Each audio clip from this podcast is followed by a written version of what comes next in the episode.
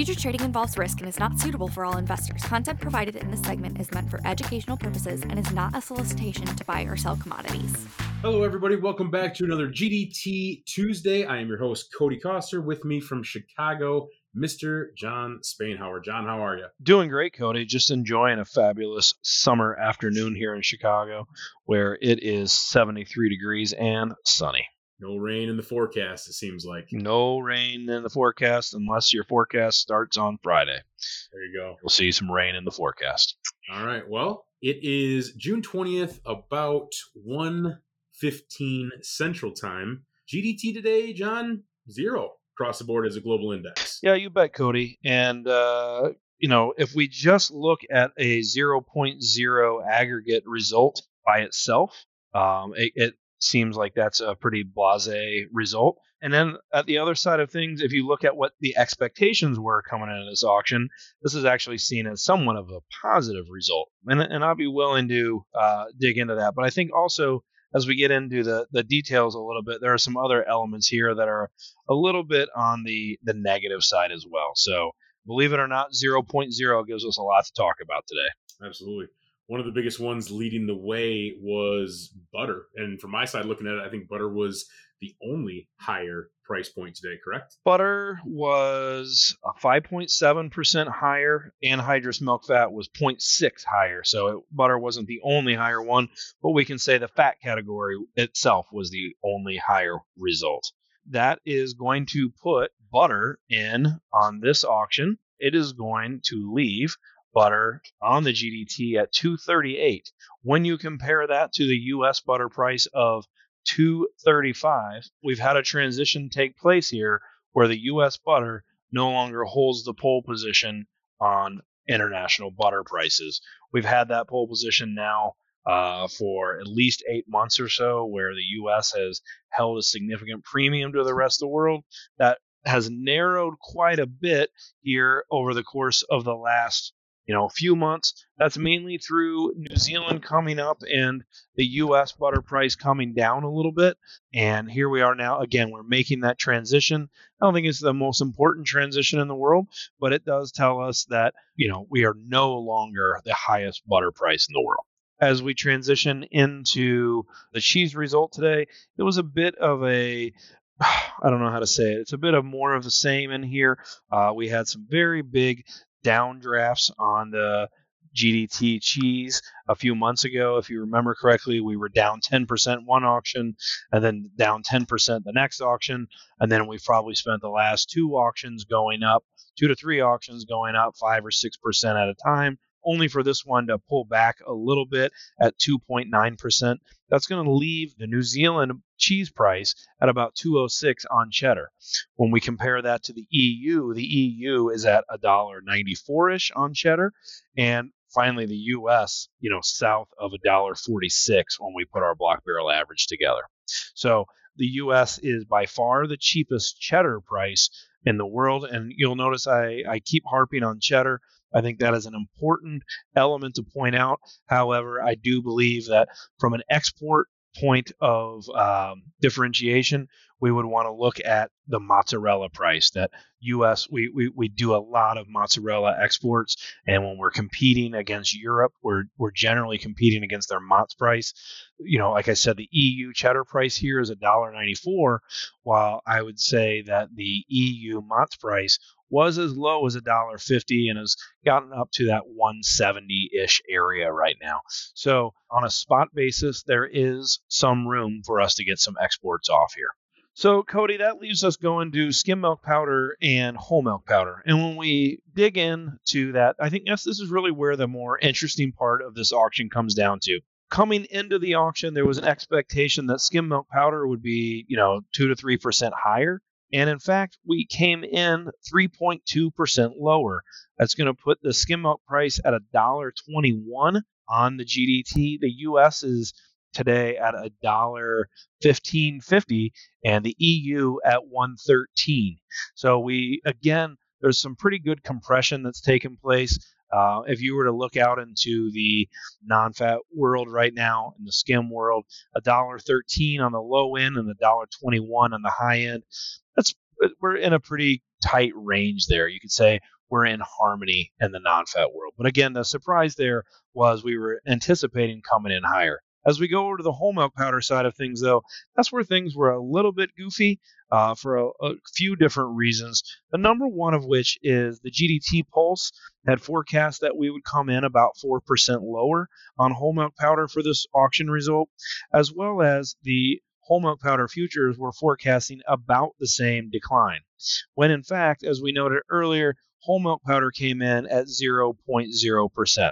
So again, anticipation that we were going to be lower on whole milk powder, we come in unchanged. Anticipation that we were going to be higher on skim milk powder, and we come in lower. Up is down, black is white, and cats and dogs.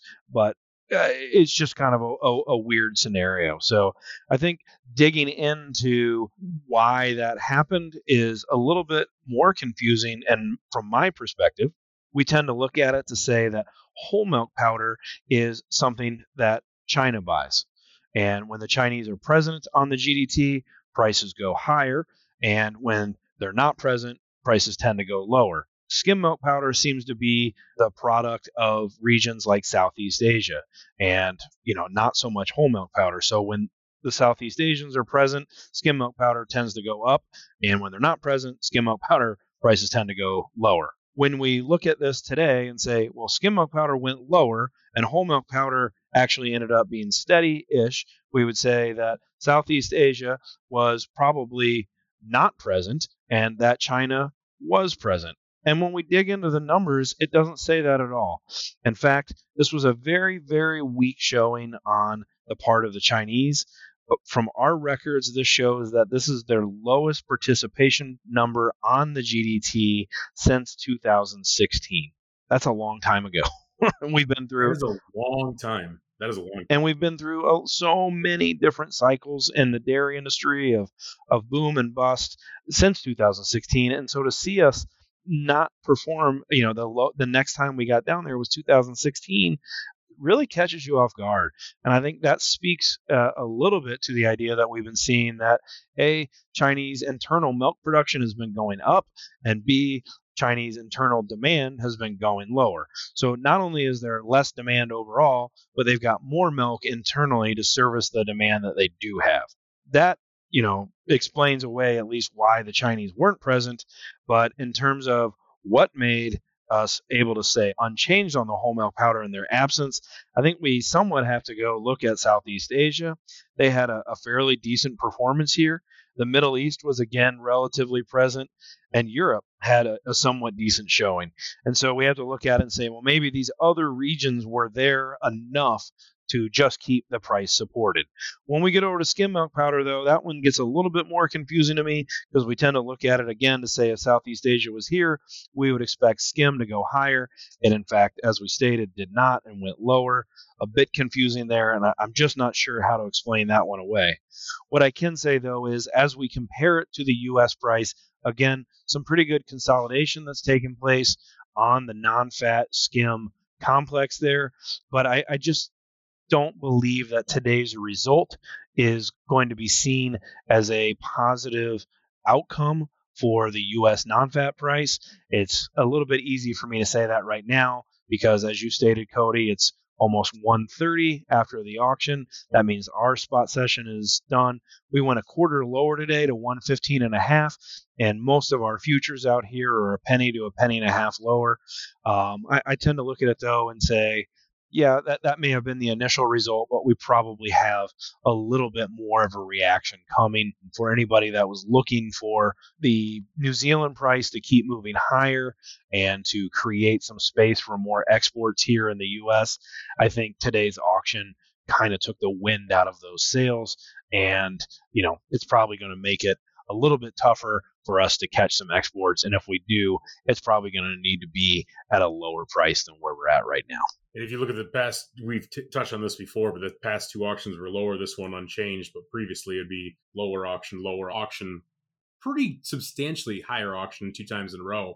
And like you said, this one just seemed to uh, kind of take the wind out of its sails, as you said. You know, and I don't like to dig into it too much, but I think it just does come back to that we've come down so low out here that uh, across every commodity uh, in the dairy space across almost every region of the world.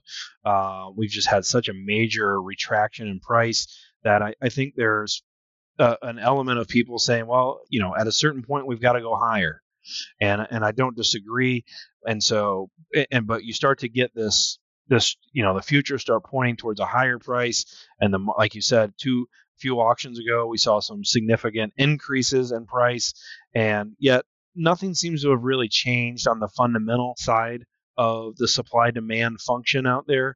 And as a result, after you get out through that, you know, what seems to be a bit of a short covering rally, here we come fading back down again. And again, today you can't look at 0.0 and say that that was a negative result, but it's certainly it's not higher. And in this environment, we probably can see markets continue to move lower, especially, and I have to stress this, if the Chinese participation stays as low as it was today, which I'm not saying it will, but if it stays low at this level or even slightly above this, that is just not a good sign for the global demand of dairy. And I think that that, that just kind of backs up the systems all along the international supply chain or demand chain, if you will. And that, that can really mean that we're in here for these lower prices for, for a while. Well, with that, Jon, we appreciate you coming on and giving us an in depth look at the GDT auction today. I guess we're going to know more here in about two weeks uh, when we get back with you for the next auction. Uh, but until then, everyone have a fantastic week, great weekends, and we will see you soon.